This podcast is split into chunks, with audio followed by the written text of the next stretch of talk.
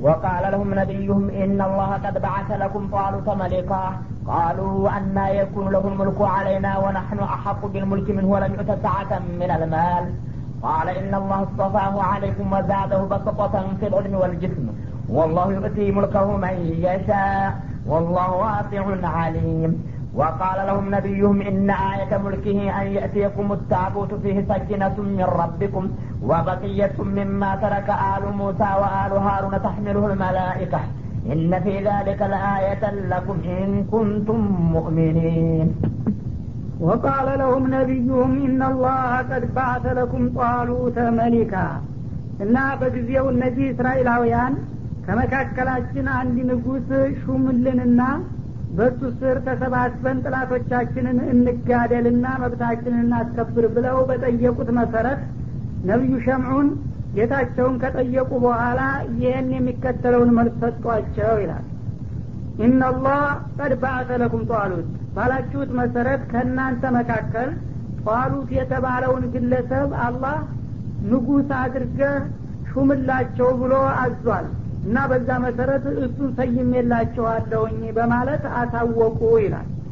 ይህ ጊዜ ያልጠበቁት ሰው ነውና የተመረጠው ዱብዳ ሆነባቸው። ምቀኝነት ሊይዛቸው ነው ወትሮም እና ጅሬ አያርማቸውም እና ማለት ነው። እንደሚባለው እንግዲህ ሶስት አይነት ብሔረሰብ ነበሩ በዛ ወቅት ትልልቅ ብሔረሰቦች እስራኤሎቹ ማለት ነው። አንደኛ ንጉሳውያን የሆነ ዘር ከጥንት ጀምሮ ቤተ ንጉስ እየተባለ በስልጣን የታወቀ ዘርፍ ነበረ የአንድ አጎት ዘር ማለት ነው። ሌላው ደግሞ ቤተ ነቢያት ይባላል። ነቢዮች ሁልጊዜ የሚመረጡት በዛ ዘር ዘርፍ ነበረ ይባላል። ሌላው ደግሞ እንዲሁ ዝም ብሎ በዝቅተኛ ደረጃ የሚኖር በሃይማኖቱም ሆነ በፖለቲካው ቦታ የሌለው እንዲሁ በግብርና በእጅ ሙያ በብረት ቅጥቀጣ በሸክላ በምናምን የሚኖሩ ደካሞች ነበሩ ይባላል። እና አሁን የሚገርመው እነዛን ቤተ ንጉስ የነበሩትን አላህ ስብሓናሁ ወተላ ሊቀይራቸው ፈለገ። ብዙ ጊዜ በስልጣን ላይ ቆይተው እየተኩራሩና እየተንቀባረሩ ስላስቸገሩ አንዳንድ ጊዜም በነቢዮች ላይ እያንጓጠጡ ስላወቁ ስልጣኑን ለነዛ ለዝቅተኛ ብሔረሰቦች ሊሰጥባቸው ነው ማለት ነው። እነሱ መጀመሪያ የጠየቁት ያው የስልጣን የለመዱት ናቸው።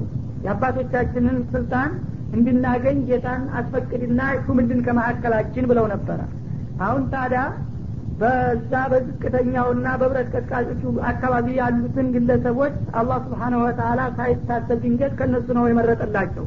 የጧሉት የተባለው ግለሰብ ብረት ቀጥቃጭ ወይም ቆዳ ፋቂ ነበረ ነው የሚባለው። እርግጥ ያው በዘሩ የእነሱ ዘር ነው ግን በኑሮ ደረጃው ዝቅ ስላለና ስልጣኔ ስለሚጎላቸው ነው በእነሱ አስተሳሰብ። እሱን መረጠላችሁ በሚላቸው ጊዜ ዱብዳ ሆነባቸው። እንዴት ስንት መኳንንት ሞቶ በመካከላችን ለስልጣን ብቁ የሆነ ሰው የወረዳ ወርዳ እንደገና ቆዳ ፋቂ ነው እንደምትመርጥልን ብለው ሊቀየሙ ነው ማለት ነው።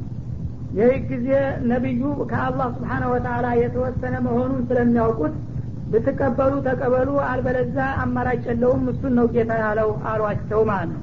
እና የሃይማኖት እንግዲህ መሪዎች በፖለቲካ ሰዎች ላይ ምን ያህል ተጽዕኖ ማሳረፍ እንደሚችሉ ያሳየናል ማለት ነው በዛ መልክ እንግዲህ እሳቸውም ደግሞ በምልክት ነው በቃል ብቻ ሳይሆን በመረጃ ነው አረጋግጠው ስልጣኑን ለሱ የሰጡት ነው የሚባለው።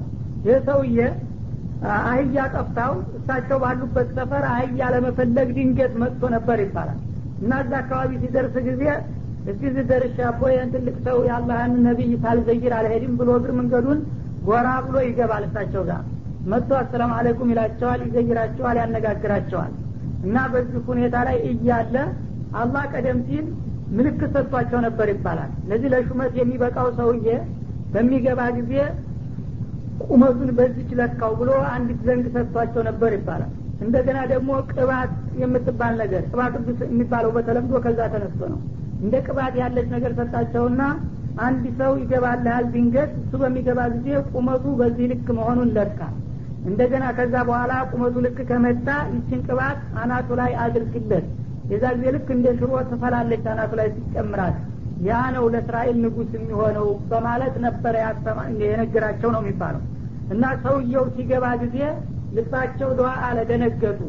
ይህ ሰውዬ ሳይሆን አልቀረም አሉና ልክ ሰላምታ አቅርቦ ቸኩሎ ነበርና ሊወጣ ቆም እንዳለ ወደ አሁኑ የሚሸኙ መስለው ብድግ አሉና ያችን ዘግ ተጎናቸው ብድግ አድርገው በጎኑ እንዲህ አድርገው ቆም አደረጓል እና ልክ መጣች ቁመቱ ማለት ነው። ሳታጥርም ሳትበዛ። ይህ ጊዜ ይሄ ሰውዬማ ራሱ መሆኑ ነው አሉና ያችን ቅባት አንስተው አናቱ ላይ ሲጨምሩ ወዳው እንደ ሽሮ ፈላች ይባላል። እርግጠኛ ሆኑ። ሰውዬ አሁን እንግዲህ አህያ ፍለጋውን ተውና የእስራኤል ንጉሥ አድርጎሃልና ጌታ ህዝቦችን ለማስተዳደር ተዘጋጅ አህዮችን ተዋቸውና አሉት ይባላል። ደነገጠ ምን እያሉ ነው አለ እኔ እንዲሁ ተራ ምስኪን የሆንኩኝ ሰውዬ እንደገና ደግሞ እስራኤልን በንጉስነት ትመራለህ ብለው ትሳለቁብኛለሁ ትቀልዱብኛለሁ እንዴ አላቸው። እውነት አልመሰለው ተምሬ ነው ጌታዬ አዞኝ ነው ብለው ያረጋግጡለታል። ይህ ጊዜ እሱም እንግዲህ ጨነቀው። እስራኤሎች በቀላሉ የማይቀበሉ መሆናቸውን ስለሚያድ እንዴት አድርገው ነው ታዲያ እነሱ ሊቀበሉኝ የሚችሉት በሚላቸው ጊዜ እሱማ ያው ጠይቀውኛል። በጥያቄው መሰረት እኔ ነኝና መልሱን ያመጣሁት እኔ አስተዋውቀሃለሁኝ አሉት ማለት ነው። በዛ መልክ እሳቸው ነገሩለት። እነላህ ቀድ በአተ ለኩም ያው በጠየቃችሁት መሰረት ጧሉት የሚባለውን ሰውዬ ከእናንተ መካከል ንጉስ እንዲሆናችሁ መርጦ አስነስቶላቸዋል እና ተቀበሉ አሏቸው። ቃሉ አና የኩኑ ለሁ ልሙልኩ አለይና ወናሕኑ አሐቁ ቢልሙልክ ሚንሁ አሏ። በስልጣን እኛ ይልቁንስ ከርሱ በእጅጉ የላቅንና የበለጥን ችሎታ ያለን ልምድ ያለን ሰዎች ሁነን እያለን እሱ እንደገና በእኛ ላይ እንዴት ንጉስ ሊሆን ይችላል?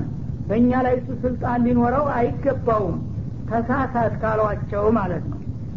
ወለም ዩእተ ሰዓተ ሚነል ማሌ አንደኛ ንቃት ወይም ትምህርት የለውም ህዝብን ለማስተዳደር የሚያስችል።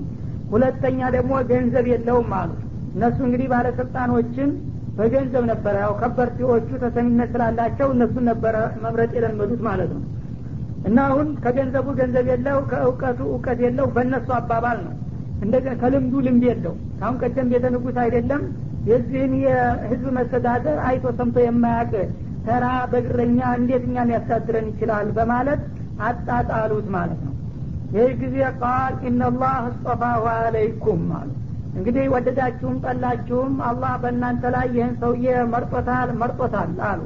ወዛደው በስጦተን ፊል ዕልም ወልጅስ ደግሞ ለዚህ ስልጣን ብቁ የሚያደርገው እናንተ እንደምትሉት ሀብት ሳይሆን መሟላት ያለበት ሌላ ሁለት ነገር ነው።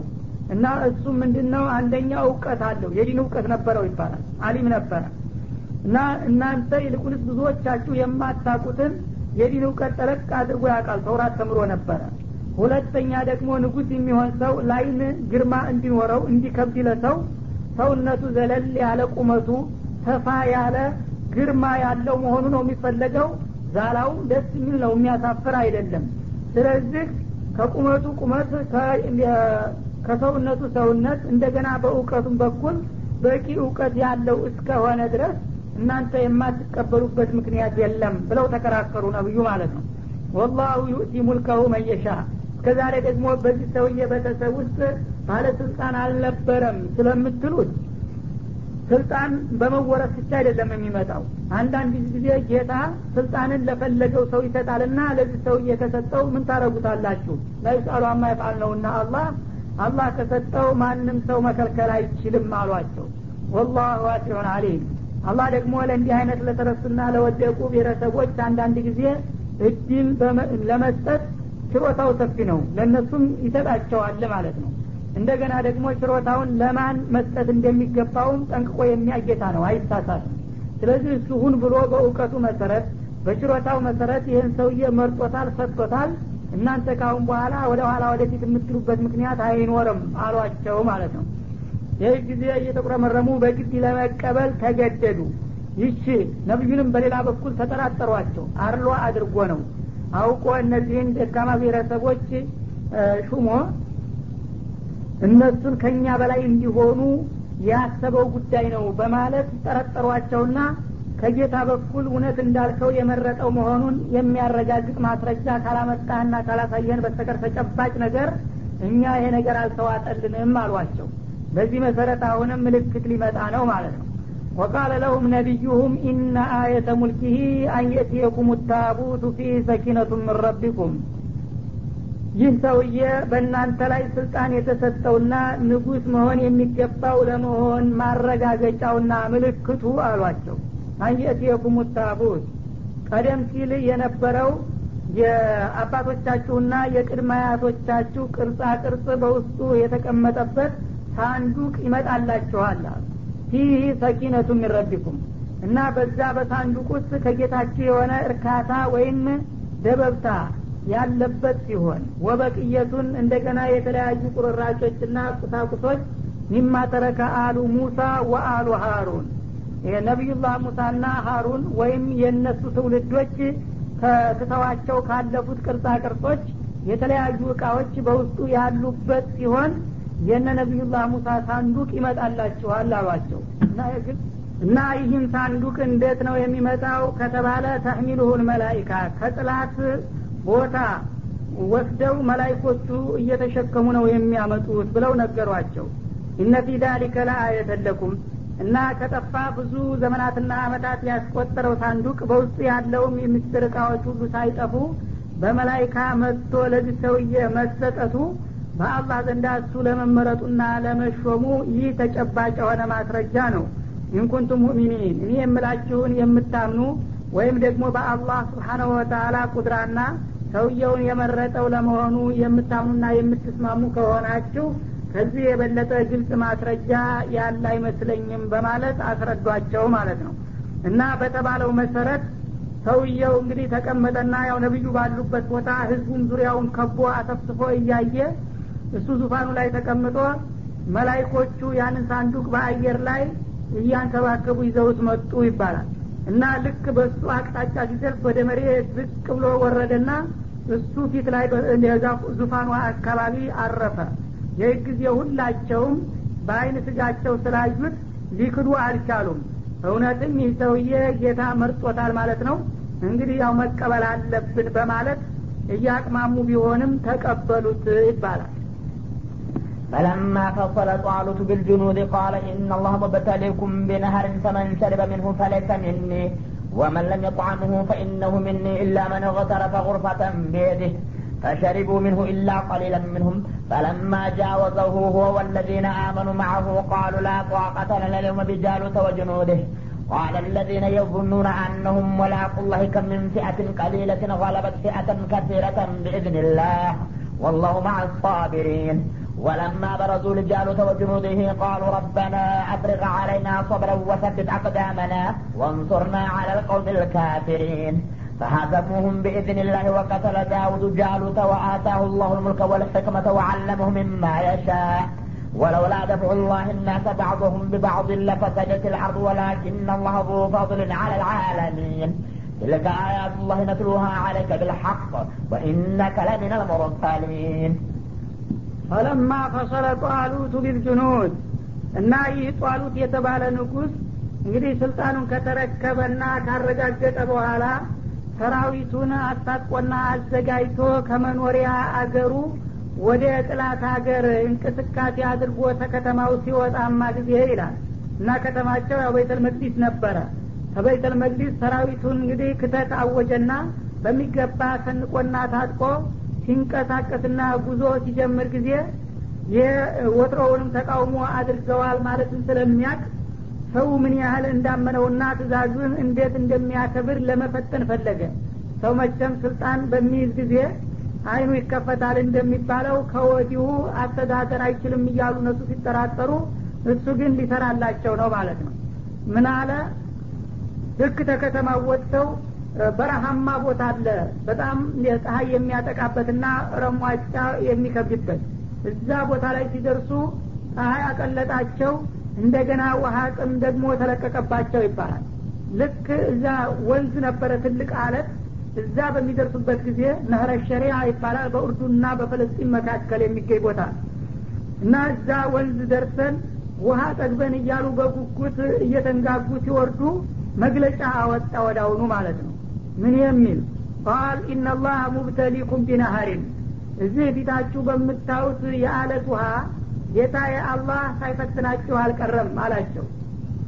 ፈመን ሸሪበ ሚንሁ እና አሁን ከኔ ሰራዊት እዛ ወንዝ በምንደርስበት ጊዜ የሚጠጣ ሰው ፈለይሰ ሚኒ የኔ ታማኝ ወታደር አይደለም እንዳትጠጡ በማለት ማዕቀብ ጣለባቸው ማለት ነው ወመለም የጣዕሙ ያንን ውሃ ያልቀመሰ ፈኢነሁ ሚኒ። ይህ ታማኝ ሰራዊት ነውና ውሃ በመጠጣትና ባለመጠጣት ነው ታማኝነታችሁን ማረጋግጠው አላቸው ማለት ነው። ግን ውሃ ጥሙ በጣም አጥቅቷቸው ስለነበረ በጣም እንዳይጎዱ ትንሽ ደግሞ ማሻሻያ ሰጣቸው። ኢላ መን ተረፈ ሁርፈተን ቢሄድህ እና ከንፈሩንና ላንቃውን ለማራራት ያህል በእጁ አንዴ ሁለት ጊዜ ጠለፍ አድርጎ የቀመሰው ብቻ ሲቀር የዚህን ያህል ግድ የለም። ግን እንደው በጣም ጠምቶናል ብላችሁ አጎንብሳችሁ ሆዳችሁ እስከሚያጋጥት ካፈሳችሁ የእኔ አይደላችሁምና ይህን ወቁና ተጠንቀቁ አላቸው ማለት ነው። እስራኤሎች ደግሞ እንደዚህ እንኳን በሆዳቸው መጥቶባቸው እንዳውም አመፀኞች ናቸው። ይህ ነው የፈራ ነው። ወትሮውንስ የድሃ ነገር ብሎ ብሎ ስልጣን ሲይዝ ደግሞ ውሃ አትጠጡ የሚል ባለስልጣን መጣ አሉና ግድ የለም እዛ እንድረስ እንጂ የሆነ ይሁን አንተውም እያሉ ወረዱና እዛ ውሃ ሲደርሱ ፈሸሪቡ ሚንሁ ኢላ ቀሊለን ሚንሁም። ከዛ ከወንዝ ውሃ አብዛኛዎቹ አጎንብሰው አንደ በሬ አፈሱት ወዳቸው እስከሚያጋትት ድረስ በጣም ጥቂቶቹ ብቻ ሲቀሩ ይላል። እንደሚባለው ብዛታቸው ወደ ሰማኒያ ሺህ ነበሩ። ሰባ ስድስት ሺህ የሚሆነው ሲጠጣ አራት ሺህ ብቻ ቀረ ነው የሚባለው። እና በዚህ መልክ እንግዲህ ተፈተኑና በፈተና ወደቁ ገና ያ መጀመሪያው ቃል አተይቱ ሚን ኩቲበ አለይኩም ልቂታሉ አላ ቱቃቲሉ ያሉት ነቢዩ አሁን በሁለተኛ ዙር ደግሞ ደረሰባቸው። መጀመሪያ ባለስልጣኑን አንቀበልም ብለው ብዙ ተከራከሩ። ባለስልጣኑን ሲቀበሉ ደግሞ እሱ የሰጣቸውን መመሪያና ትእዛዝ ማክበር ሲገባቸው እንዴት ደግሞ አትጠጡ ይለናል በማለት በሁለተኛ ደረጃ ደግሞ ከፍቃድ ውጭ ሆኑ። እና እሱ ይህን ያደረገበት ምክንያቱ በህዝቦች ዘንዳ ምን ያህል ተሰሚነት ያለው መሆኑን? እጥላት ዘንድ ሄዶ ከመጋፈጡ በፊት ሰራዊቱ እሱ ጋራ ምን ያህል ታማኝ መሆኑን ማረጋገጥ ነበረበት ማለት ነው። እና ተሰሚነት የሌለው ሰው እጥላት ፊት ከሄደ በኋላ በዚህ ውረዱ ይህን እንዲያርጉ ያለ እንደሆነ እምቢ ያሉት እንደው ችግር ስለሚፈጥር በቀላሉ ምን ያህል ትእዛዜን ያከብሩታል? እውነት እነዚህ ሰዎች ተስማምተዋል? እንደ መሪ ይቆጥሩኛል ብሎ ነው ሊፈትናቸው የፈለገው ማለት ነው እንደ ፈራውም ብዙዎቹ ያው ልባቸው ስለሸፈተ አልተቀበሉትምና ከሰማኒያ ሺህ ሰባ ስድስት ሺህ ሲያምስ አራት ሺህ ብቻ በታማኝነት ውሃውን ሳይጠጡ ተገኙ ነው የሚለው።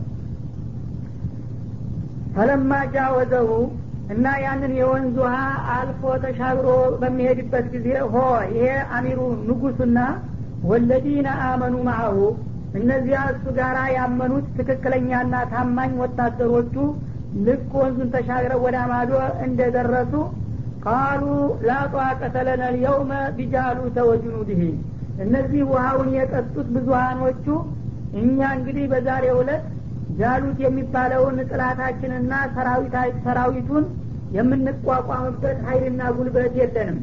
እኛ ይህንን በጣም ሀያል ጦር እንዴት አድርገን ነው የምንገጥመው አጉል ልታስፈጀን ነው እንጂ መሄድ አንፈልግም ከዚህ በኋላ አናልፍም ብለው አመፁ እነዚያ ብዙሀኖቹ ሰባ ስድስት ሺህ የሚገመቱት ማለት ነው قال الذين يظنون أنهم ملاقوا الله كم من فئة قليلة غلبت فئة كثيرة بإذن الله እነዚያ ከሞት በኋላ ተነስተው አላህ ዘንዳ መገናኘትን በጽኑ የሚያምኑ የሆኑት ጠንካራ ወታደሮች ግን እነሱ በጣም ቁጥራቸው ጥቂት ከመሆኑም ጋራ كم من فئة قليلة አሉ ስንትና ስንት ነው? በጣም ጥቂት የሚባሉ ሀይሎች غلبت فئة كثيرة بإذن الله በአላህ ፍቃድ በጣም ብዙ የሆኑ ሰራዊቶችን የረቱና ያሸነፉ በታሪክ በጣም ብዙ እንደሆኑ እንማራለን።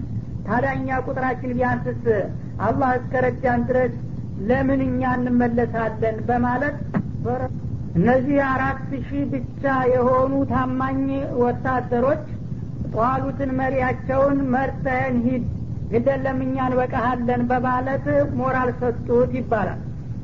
ወላሁ ማአሳቢሪን እና አላህ ስብሓናሁ ወተላ እታጋሾች ጋር ነውና በእርዳታውና በእንክብካቤው ጌታችን ይረዳናል። እነሱ ቢቀሩና ቢፈሩ እኛ አንፈራም በማለት ገፍተው ለመሄድና ለመዋጋት ቁርጠኝነታቸውን ገለጹና አረጋገጡላቸው ይላል። በዚያ መሰረት እንግዲህ ያ ሁሉ ሰባ ስድስት ሺህ የሚሆን ዘግቶ ቀረ። ልክ ውሃውን ሲጠጣ ፍርሃቱን ውሃው ጋር ጠጥቶት እዛው ቀረ ማለት ነው። እነዚህ አራት ሺህ ብቻ የሆኑ ሙእሚኖች ግን ግድ የለም መርተኒት ነገሩ በብዛት አይደለም።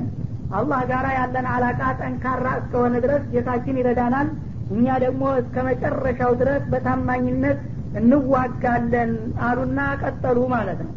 እንዳሉትም ገፍተው ሄዱና እጥላት ጋር ፊት ለፊት ተፋጠጡ ወለማ በረዙ ሊጃሉተ ወጅኑድህ ጃሉትና ሰራዊቱ ጋር ጦር ሜዳው ላይ ተገናኝተው ፊት ለፊት ሲደራደሩና ቢልቢሌ ሲወርዱ ጊዜ ቃሉ ውጊያው ከመጀመሩ በፊት ገና በዝግጅት ላይ እያሉ የሚከተለውን ታሪካዊ አባባል ተናገሩ። ሶስት ዱዓዎች ሊያደርጉ ነው ጌታቸውን ማለት ነው።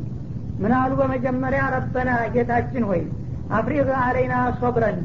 እንግዲህ በእኛ ላይ የትግስትን ውሃ አንቧቧልን። ልክ ትግስትን እንዳሸንዳ ውሃ አድርገ በላያችን ላይ አውርድና ለጥላት የማንበገር አድርገን በማለት ለመኑ ጌታቸውን። ወሰቢት አቅዳመና። ጥላቶቻችን ደግሞ በኃይላቸው ቢጫኑንና ቢያይሉንም እንዲያንፈራ እግሮቻችንን እዚህ ጦር ሜዳ ላይ ልክ የተቸከለ መሰሶ አስመስልልን።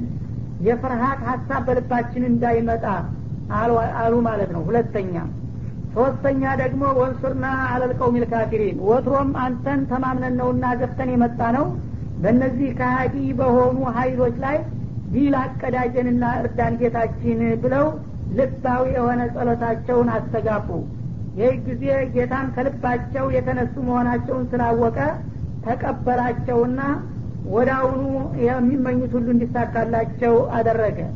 በመሆኑም ፈሀዘሙሁም ቢኢዝኒላህ በአላህ ፍቃድ ወዳውኑ በጣም እነዚህ የተፈሩና የተደነቁ የነበሩትን የጃሉትን ሀይሎች ወዳውኑ ረቷቸውና ድል መቷቸው። ወቀተለ ዳውዱ ጃሉት በተለይም ከዚህ ከጧሉት ሀይሎች መካከል ገና ለጋ የሆነ ዳውድ የሚባል ልጅ ነበረ። እሱ ሳይጠበቅ የነዛን የሀይለኞቹን መሪ ንጉሱን ጃሉትን ገረሰሰው ነው የሚለው። ወአታሁ ላሁ ልሙልክ እና ይሄ ልጅ አስቀድሞ የጥላትን ቁንጮ በማውረዱ አላህ ስብሓናሁ ወተላ ባረከውና በዛው እንደገና ወደፊት ሲያዲቅ ስልጣንን በተረኝነት ለሱ አሳልፎ ሰጠው። ወልሕክመተ ጥበብንና እውቀትንም አጎናጸፈው ወአለመሁ ሚማ የሻ። አላህ የፈለገውን ጠቃሚ እውቀትም ሁሉ ለገሰውና አሳወቀው። ወለውላ ደፍዑላህ ናሰ ባዕضሁም ቢባድ በዚህ መልክ ሰዎችን ከፊሉን በከፊሉ ጌታ መገፍተሩ ባይኖር ኑሮ አንድ ሀይል እንግዲህ እኔ ብዛት አለኝ ጉልበት አለኝ ብሎ በህገ ወጥነት ሌሎችን ደካማ ህዝቦች ሊጨፈጭፍ በሚነሳበት ጊዜ ያላሰበውና ያልጠበቀው ሀይል አንስቶ እንደዚህ ድባቅ መምታቱ ባይኖር ኑሮ لفسدت الأرض ይህች ምድር እስካሁን ከጥቅም ውጭ ትሆን ነበረ። ግን ጥጋበኞች በተነሱ ቁጥር ባልታሰበ ሀይል ነው እንደዚህ የሚወድቃቸው ይላል። ወላኪን አላህ ዙ ፈضልን አለ ልዓለሚን ግን አላህ ስብሓናሁ ወተላ በአለም ህብረተሰብ ላይ የትሩፋትና የችሮታ ባለቤት ነውና ጥጋበኞች ያለ አግባብ ስርአት አልበኝነትን ሊያስፋፉ በተነሱ ቁጥር እንደዚህ የሚያዋርዳቸው ይልክላቸዋል ይላል። እና እንግዲህ እንደተባለው እነዚያ አራት ሺህ የሚሆኑ ሰራዊቶች ንጉሱ ጧሉት ጋራ በብርታት ሂደው ሲጋጠሙ አላህ ስብሓናሁ ወተላ ሀይሉን ሰጣቸው። እና ውጊያው እንደተጀመረ ባልተጠበቀ መልክ ነው እንዳውም ቢሉ ፈጥኖ የደረሰው ነው የሚባለው። ዳውድ ነቢዩላህ ዳውድ የዛ ጊዜ ገና ለጋ ልጅ ነበሩ። እንደሚባለው እድሜያቸው ከአስራ ሁለት አመት አያልፍም ነበር ይባላል። መጀመሪያውንም እንዳውም ጦሩ ተደብልቅ ይሄዳለሁ ሲሉ አንተ ህፃን መሄድ የለብህም ተብለው እምቢ ብለዋቸው ቤተሰቦቹም ንጉሱም አልቀበልም ህፃን ብሎ በስንት መከራ በማላጅ ነው የሄዱት። ግን አላህ ነስሩን በሳቸው እጅ ሊያደርገው አስቧል ማለት ነው። እንደሚባለው ወደ አስራ ሁለት ወንድማማቾች ነበሩ። የዳውድ ኢሻ ይባላል አባታቸው። የኢሻ ልጆች አስራ ሁለት ጀግኖች ነበሩ። ከአስራ ሁለቱ የመጨረሻውና ህፃኑ ዳውድ ናቸው እና ሌሎቹ አስራ አንዶቹ የደረሱ ጎረምሶች ነበሩ። እነሱ ለጦርነቱ ተመልምለው ታጥቀው ሲነሱ ይሄኛው ከወንድሞች የተለይቻ አልቀርም አሉ። ገና ፍየል የሚጠብቁ አጓጉል ልጅ ነበሩ እና ቤተሰብ የለም አንተማ ህፃና አልደረስክም አይሆንም ብለው ተቃወሟቸው። የለም እኔ ማንም ትልቅ ሰው የሚሰራውን ሁሉ ለመስራት እችላለሁኝ አልቀርም ይላሉ ማለት ነው። ይሄ ታሪካዊ ጦርነት ነው። ይህ ጊዜ ቤተሰቦቹ ጋር ተነታርከው ያው ነቢዩ እዛ ንጉሱ ጋር እንሄድና ንጉሱ አልቀበልም ካለ እዛው መለሳለሁኝ በማለት ሄዱ ገፍተው ይባላል። እና እዛ በሚሄዱ ጊዜ ይሄ ልጅ ደግሞ ምንድን ነው ሲል ይኸው ከወንድሞች ተለይቻ አልቀርም ብሎ አሸነፈን ቅርብ እንለው። እዛው ንጉሱ ይመልሰን ብሎ ይመልሰኝ ብሎ መጣ ይላሉ። እና ቀስ አድርገው ልጅ አንተ ገና ልጅ ነህ ጥላትን መሳቂያ ያደረገናል ህፃኑን ሁሉ ሰብስበው መጡ ምናምን እንዳንባል አንተ ግድ የለም በሌላ ጊዜ ስትደርስ በሁለተኛ በሶስተኛ ዙር ትገባለህ። አሁን ተመለስ ይሉታል። ላ እኔ እችላለሁኝ አልመለስም አለ ይባል። እና ይህም በሚሉ ጊዜ እንዴት ትችላለህ? አንተ በጣም ለጋ ነህ እኮ። ጦርነት እኮ ከባድ ነው። አሳዶ መያዝ ወይም ደግሞ ሸሽቶ ማምለጥ ታግሎ መንጠቅ የመሳሰሉ ብዙ ነገሮች አሉ። አንተ ምንም ማድረግ አትችልም ይላል እችላለሁኝ ይህ የሚባለውን ሁሉ ነገር ለማድረግ ዝግጁ ነኝ አላቸው ይባላል። እና ምን ያህል ነው አንተ ፍጥነትህና ጉልበትህ በሚሏቸው ጊዜ እኔማ እንግዲህ ጉልበቴ ምን ያህል እንደሆነ ለማወቅ ከፈለጉ እውነቱን ልንገረወት አለ ይባላል ለንጉሱ። እሺ እኔ ፍየል እረኛ ነኛ ተኩላ የምትባል ሀይለኛ አውሬ አለች።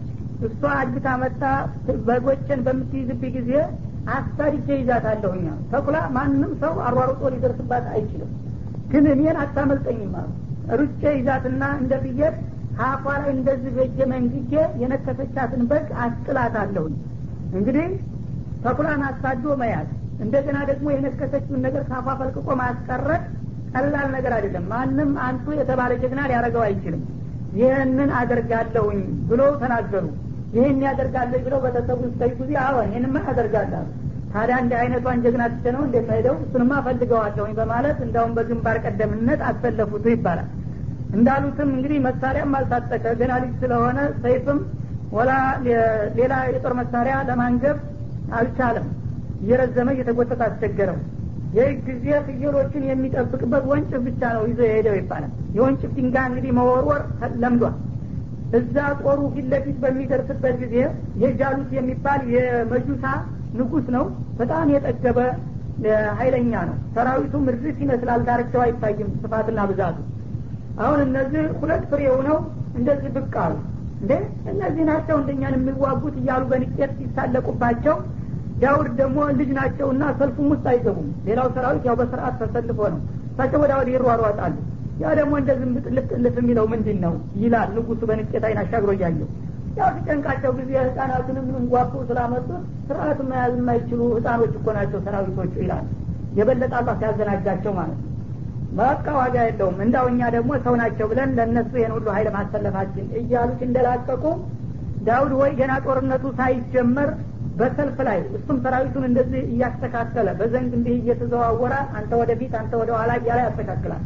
እነሱም ደግሞ በበኩላቸው ያችኑ ያላቸውን ሀይል ያስተካክላሉ ዳውድ ግን ከሰልፉ ውጭ ፈንጠር ብለው ሄዱና ድንጋያቸውን ደቀኑና በዛ በወንጭፍ እንደዚህ መለካት ጀመሩ። አደርሳለሁ አደርስም እያሉ በግምት እንዲህ የሆነ ውኑ አስገባ ይባላል። እና ያ ንጉሱ እንግዲህ ይሯሯጣል ወዳ ወዲህ። በሚሯሯጥበት ጊዜ እሳቸው ፈጠን ብለው ሄዱና ጠጋ በማለት የሚያደርሱበት ርቀት ላይ ሆኑና ያችን የወንጭፍ ድንጋይ አነጣጥረው ሲለቋት ጊዜ በግንባሯ አስገቡበት ይባላል። ልክ ጦርነቱ ሳይጀመር ንጉሱ ወደቀ ወደ ጦሩ ተፈታ ጉዳጭ ብሎ ያሁሉ ጦር ገደል ገባ ማለት ነው። እና ባልተጠበቀ ሁኔታ ከነዛ ተጥቂት ሰራዊቶች ሁለትም ሶስትም ሰው እንኳ ሳይሞትባቸው ወደ ፈጥነው ድሉን ተቀዳጁት የሚለው በዚህ መልክ ነው ማለት ነው። እና ይህንን ለማድረግ ደግሞ የንጉሱ ጧሉት በጣም ጎበዝ ነበረ። አስቀድሞ ሰራዊቶችን ሞራል የሚገነባ መመሪያ ሰጥቷቸው ነበረ። ውድድርም እንዲያደርጉ በጀግንነት ገድል እንዲሰሩም አድርጎ ነበር ይባላል። ዛሬ ድል ማድረጋችን በአላህ ፍቃድ አይቀርም። ግን ታሪክ የሰራ ሰራዊት ከኔ መካከል አንዲት ውብ ልጅ ነበረችው ፀሐይ የመሰለች ይባላል። እሷን እድረዋለሁኝ። እንደገና ደግሞ ካለ ንብረቴ ግማሹን እሰጠዋለሁኝ ስልጣኔንም አካፍለዋለሁ ብሎ ቃል ገብቶ ነበረ ማለት ነው። እና ዳውድ እንግዲህ ሳይታሰብ ይህንን እድል ሊያገኙ ነው ማለት ነው። ያንን ንጉስ ገደሉ ድል አድርገው ተመለሱ በሚመለሱበት ጊዜ ልጁንም ዳረላቸው ስልጣኑንም አካፈላቸውና ለተወሰነ ጊዜ አብረው ከቆዩ በኋላ እሱ ሞተ። በመጨረሻ ጣሉት ሲሞት እሳቸው ስልጣኑን ጠቀለሉት ማን ነው። ወአታሁ ላሁ ሙልከ የሚለው በዚህ መልክ ነው። ይህ ሳይበቃ ደግሞ እንደገና ነብይነትም ተጨመረበት ስልጣኑ ላይ ማለት ነው። ወአታሁ ላሁ ሙልከ ወልሕክማ የጧሉትን ስልጣን ለእሱ አሳልፎ ሰጠው እሱ ሲያልፍ ማለት ነው እንደገና ደግሞ ጠቃሚ የሆነ የዲንም የዱንያንም እውቀትና ጥበብ አላህ ስብሓናሁ ወተላ ለገሰው። ወአለመሁ ሚማ የሻ። አላህ ለእሱ ሊያስተምረው የፈለገውን ጠቃሚ እውቀት ሁሉ አሳወቀው። በዚህ መልክ ታሪካቸው እንደገና ተመለሰና ታደሰ። በዳውድ ጊዜ ቆይቶ ደግሞ ያው ልጁ ቀጥሎ ሱለይማን መጣ። የበለጠ ከሀያል ወደ ሀያል እየተሸጋገሩ ሊሄዱ ነው ማለት ነው።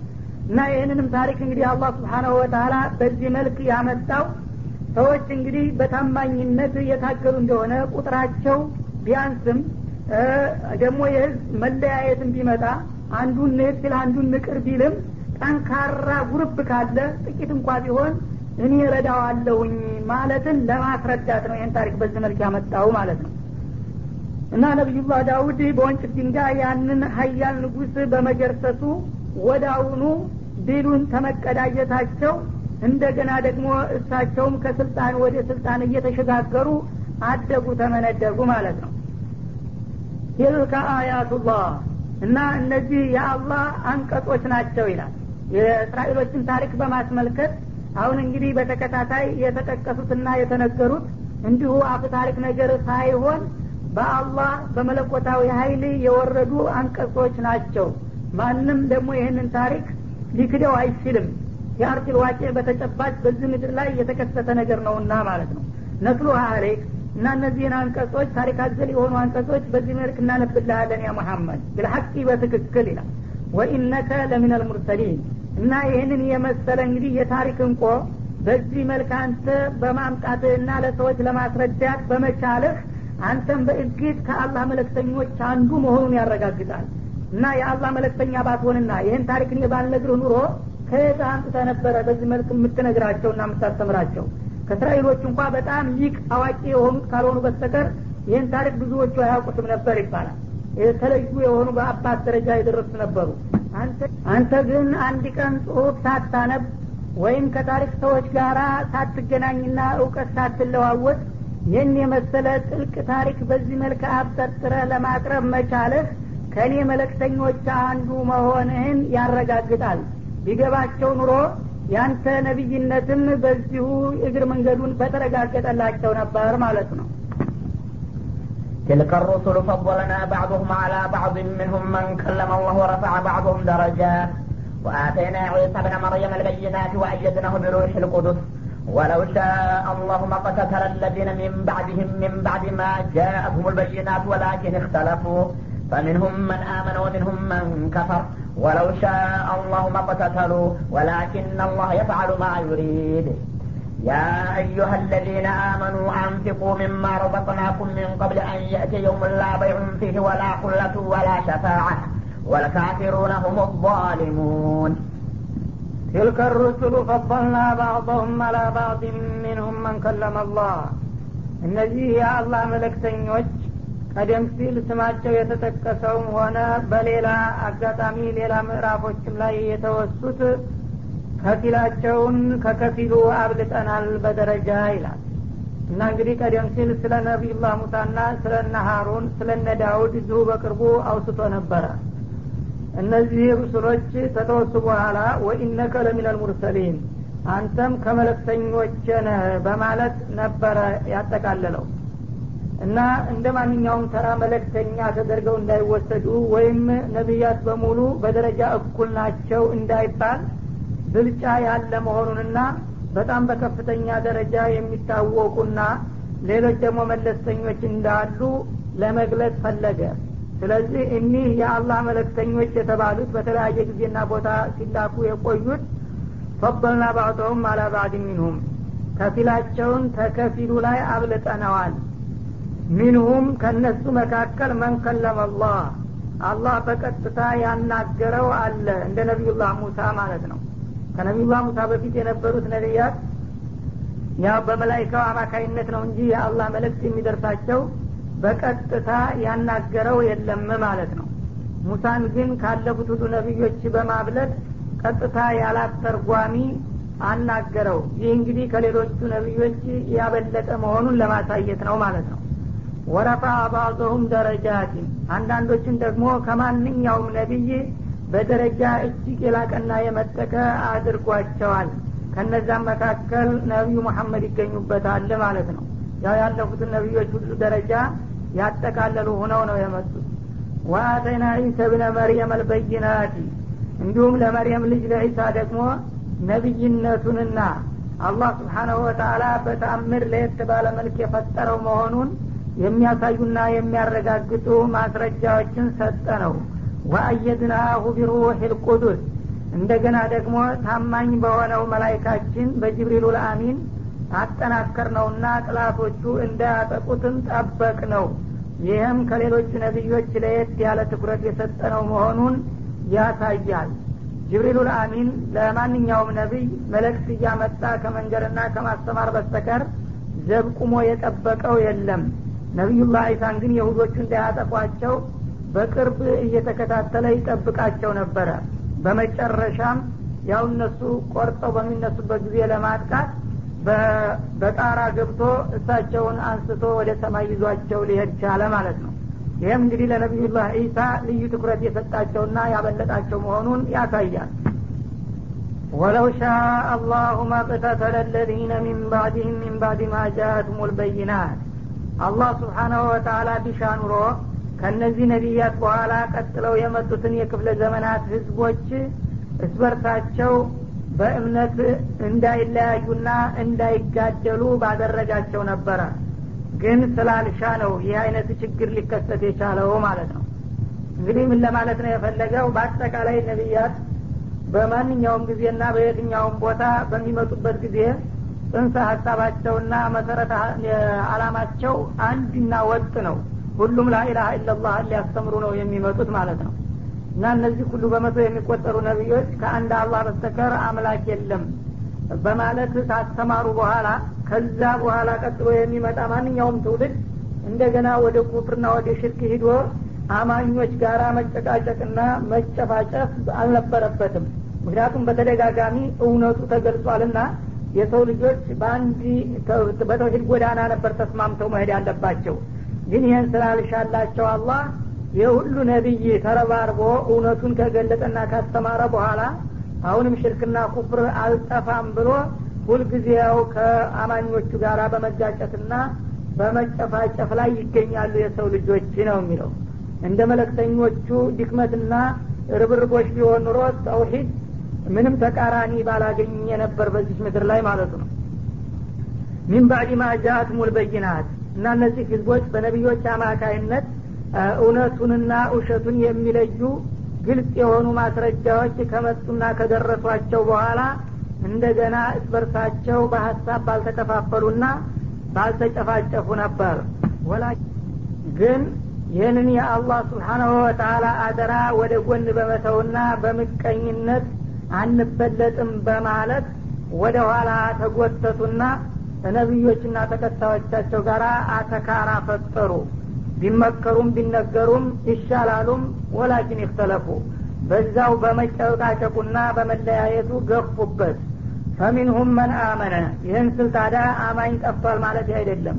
ከነዚሁ ከህዝቦች መካከል በነቢዮች ጥሪ ያመነ ይገኛል። ወሚንሁም መን ከፈር ከእነሱም መካከል ደግሞ ወደ ክህደት የገባ አለ ማለት ነው።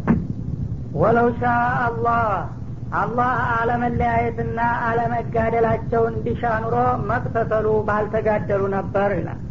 ወላኪን አላህ የፍአሉ ማ ዩሪድ ግን አላህ ስብሓናሁ ወተአላ በፍጡሮቹ የሚፈልገውን የሚሰራ ጌታና ማንም የማይጠይቀው ስለሆነ እሱ ለሚያውቀው ሚስጥር ሲል ይህንን ችግራቸውን ሊፈታላቸው አልሻም ማለት ነው። ያ አዩሃ አለዚነ አመኑ እናንተ በአላህ ያመናችሁ ወገኖች ወይ አንፊቁ ሚማ ረዘቅናኩም ሚን ቀብል አን የእትየ የውሙን ላ በይዑን ፊህ ወላ ሁለቱን ወላ ሸፋ። ከገንዘባችሁ ወጭ አድርጉ ይላል። እና እኛ ከሰጠናችሁ ሲሳይና ጸጋ ለአላህ አላማ መሳካትና ለእስልምና መጠናከር ሳትሰስቱ ገንዘባችሁን አውጡ። ይህም መውጣት ያለበት መቼ ነው ብትሉ ዛሬ በጤንነትና በደህንነታችሁ እያላችሁ ነው። ጊዜው ካለፈ በኋላ እንደገና ባወጣ ኑሮ ብትሉ ዋጋ የለም። አንዲት አሳረኛ ቀን አለች። ምን ቀብሊ አንየእቲ የውሙን ላ በይዑን ፊህ ወላ ኩላ አንድ በጣም አይከብዱ የከበደ አማ አሳረኛና ችግረኛ ቀን አለና እሱ ከመድረሱና ከመምጣቱ በፊት ነው ገንዘባችሁን አላህ በሚወደው መስክ ማውጣት ያለባችሁ ይላል። እና ያ ቀን ላ ፊህ በውስጡ ገበያ የሚካሄድበት አይደለም። ያው ሰው በገበያ ተሯሩጦ ነግዶና አትርፎ ያጋጠመውን ችግር የሚሸፍንበት ጊዜ አይደለም ማለት ነው። ወላ ሁለቱን እንደገና ደግሞ በጓደኝነትና በፍቅር የሚረዱበትም ቦታ አይደለም ነው የሚለው ዛሬ አንድ ሰው ኪሳራ ችግር የደረሰበት እንደሆነ እሱ ቢያቅተውና ቢያዳግተው ወደ ዘመድ ወደ ወዳጅ ተሯሩጦ ለሚያስፈልገው ነገር መሸፈኛ ሊያመጣ ይችላል ዱኒያ ላይ። ያ ወደፊት የሚጠብቃቸው አሳረኛ ቀን ግን በዘመድ በወዳጅ እርዳታ የሚሸፈን አይደለም ማለት ነው። ወላ ሸፋአቱን እንደገና ደግሞ በሽማግሌ የሚፈታም አይደለም። ሽማግሌ የማያገለግልበት ቀን ነው እዚህ እንግዲህ እምነቱ ሳይስተካከል የሄደ ሰው እዛ ቦታ ላይ በሚደርስበት ጊዜ ሽማግሌ ልኬ ጌታን አስረምኜ አማራለሁና አመልጣለሁኝ ቢል አይሳካም። ምክንያቱም በሽርክና በኩፍር የመጣን ሰው የሆነው ቢሆን ቢሆን አልምርም ብሎ ውሳኔ ያሳልፏልና ማለት ነው። እና እንግዲህ አላህ ስብሓናሁ ወተላ እዚህ በዱኒያ ላይ የሰው ልጆች ከባለስልጣናት ጋር በሚጋጩ ጊዜ ለሚያጋጥማቸው ችግር እንደ መፍትሄ የሚጠቀሙባቸው እነዚህ ሶስት ነገሮች ናቸው። እንደዚህ መስሏችሁ እኔ ጋር እንዳትሳሳቱና ዘላለም ኪሳራ ውስጥ እንዲያገቡ ማለት ነው። ለምሳሌ አንድ ሰው መንግስት የከለከለውን ነገር ቢሰራ እና በወንጀል ቢከሰስ እነዚህ ሶስት አማራጮች ሊያድኑት ይችላሉ በዱኒያ ላይ ማለት ነው። መጀመሪያውንም የሚሰራው ከነዚህ አንዷን በመተማመን ይሆናል እና መንግስት የከለከለውን ነገር ብሰራና ብወነጀልም ግፋ ቢል ያው ገንዘብ አንጣ ነው የምባለው።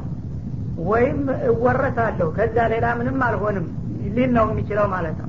እና ያ የተከለከለ ነገር ሲገኝበት ገንዘቡ ይወረሳል ወይም ሌላ ተጨማሪ መቀጮ ይፈለግበታል። ያንን ደግሞ የስራ ልምድ እስካለው ድረስ ሰውየው ወጥቶ ወርዶ ሽጦ ለውጦ ያው ቀደም ሲል ካጠራቀመው ይከፍላል ወደፊትም ደግሞ ይተካዋለሁኝ ይላል ልምድ እስካለው ድረስ ማለት ነው ይሄ ደግሞ ካቃተና ካዳጀተ በሁለተኛ ደረጃ ወዳጅ ጓደኛ ዘመድ ይረዱታል። እገሌ እንዲኮነ በሚባልበት ጊዜ ነግበኔ ነውና ሁሉም ተጠራርቶና ተረባርቦ ያጋጠመውን ችግር ይካፈሉና ያወጡታል ማለት ነው።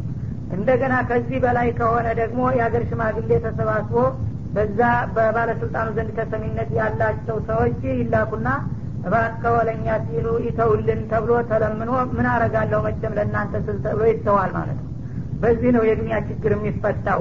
እዛ የውመልቅያማ የሚባለው አሳረኛ ቀን ግን እኔ ፊት ጥፋተኛ ሆናችሁ ከቀረባችሁ እነዚህ ሁሉ አማራጮች ዋጋ የላቸውም። እና ወልካፊሩነ ሁም ዛሊሙን። በእኔ በጌታቸውና በመብቴ የካዱ የሆኑት ወገኖች እነሱ በእኔ ዘንዳ ግፈኞችና በደለኞች ተብለው ተዘግበዋልና